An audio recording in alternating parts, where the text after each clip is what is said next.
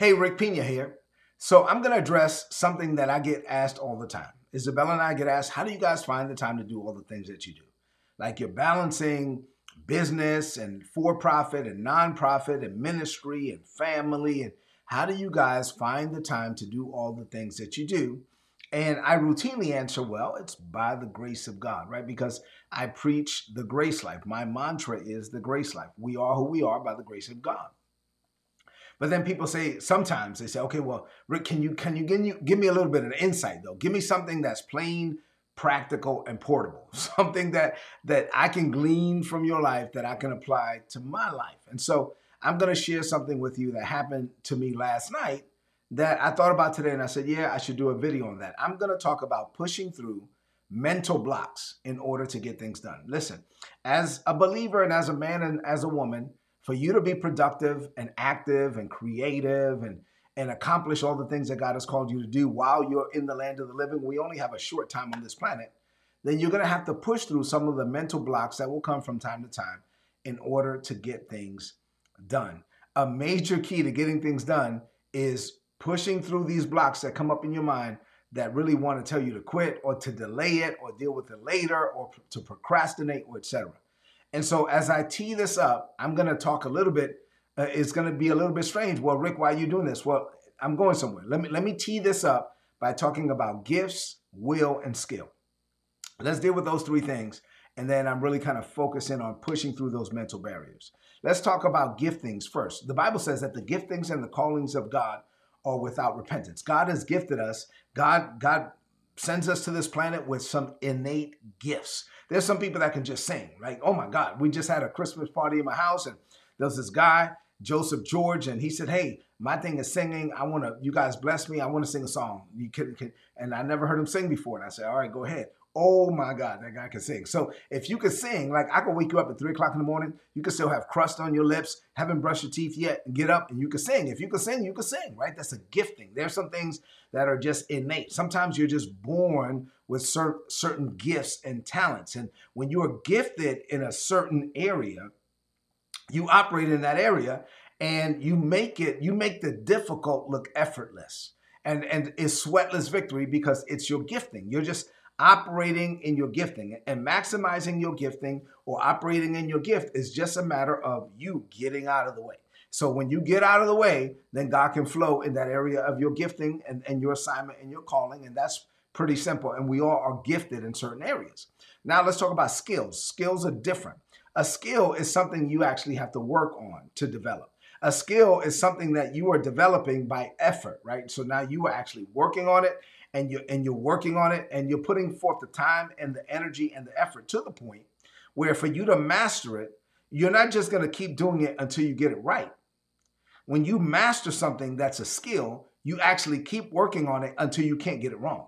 And so you're you're going to work on it so much to where it just becomes like like muscle memory, right? So it, it's it's just second nature to you to where now you've done it so many times that you just can't get it wrong. That's the the Michael Jordan kind of you know myth and legend of all of the practices. That's the Kobe Bryant kind of thing. So so when you have your ten thousand hours plus in something and you've mastered it, not to where you can get it right, where you it's very difficult for you to get it wrong. You have developed that skill. Now, since I talked about giftings first, then let me just say something about being skilled at your gifts. So so you can actually, you know, get skilled at a gift. So like if singing is a gift, but then you don't you haven't put forth the time, the energy, and the effort. You haven't put forth your 10,000 hours, Malcolm Gladwell's 10,000 hours to master anything in, in singing. Well, now if you put forth the skill and the time, the energy, and the effort and the practice to hone that skill, now you're actually being skilled at your gifting. And that's that's going to put you on a whole nother level. So now God gave you an innate capability to do some things, but now when you master that thing, you take it to another level. If you become skilled at your giftings, then you will flow in your gifts in a much more common or more regular pace. so there's some people that are gifted, but they are, they don't operate in their gifts on a regular basis because they don't work on it, right? They, they're not, if you want to, if you want your gifting to be something that's just a matter of common practice, then you also have to work on it from a skill perspective. And now let's talk about will. And this is really the purpose of this video. All of that is setting up what I'm about to say. Your will is found in your soul. Remember that your soul is comprised of your mind, your emotions, your will, your thinker, your feeler, your chooser. The way you think, the way you feel, and the way you make decisions, that's in your soul. And so the will is a part of your soul. And so there, our will is the way we decide, is the way we make decisions. Some people are indecisive. Some people are decisive. You, you have to work on being decisive. But in your will, this is something that you can train. You can train your will. When you come to God, then you had already, I came to, I got born again when I was 23 years old. So when I came to God, my will was already programmed to operate in a certain way. This was my methodology. This was my decision making process. This is how I made decisions. And and maybe you know, for me it was quick, maybe faster than others, maybe slower than others. Or or how I went about, how much information do I need before I can make a decision? How how, how much information do I need before I move out? All of that kind of thing. But the more you meditate and meditate on God's word, since I'm talking about making decisions God's way, the goal is to get to the point where you train your will to make decisions that line up with God's will. So the day you got born again, your spirit was born again, but your soul was not. So you can be born again. That means that you you are born from above. You're going to heaven. You're not going to hell, but you haven't trained your soul yet.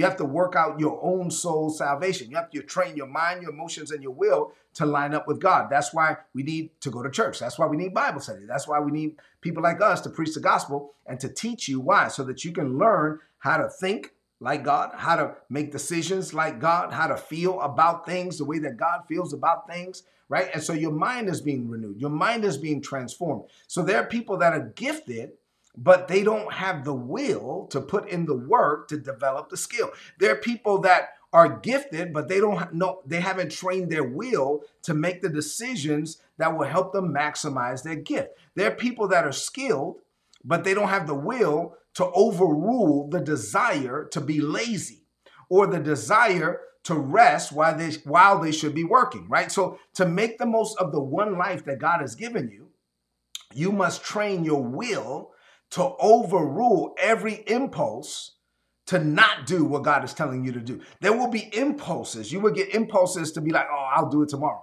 You will get impulses to procrastinate. You will be you will get impulses to, to delay it. You will get impulses not to do it. You get you will get impulses to just rest while you should be working. And there are times where you should rest and I got it. And I teach on rest and rest is spiritual. But there are times where you have to push through it and you have to will your will through it. So let me use an example that happened to me last night to wrap all of this up. And I hope that you're getting something out of this video. If you are, please subscribe to the channel and hit the bell icon so you can be notified, you know, when I put out more content. So let's say, I'll, I'll share me for you as an example. I'm a morning person.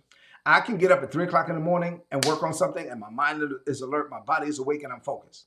But after 9 p.m. normally it's like my mind shuts down. After 9 p.m. I don't really do stuff that needs that requires mental acuity after 9 p.m. That's just the way that I have been for years.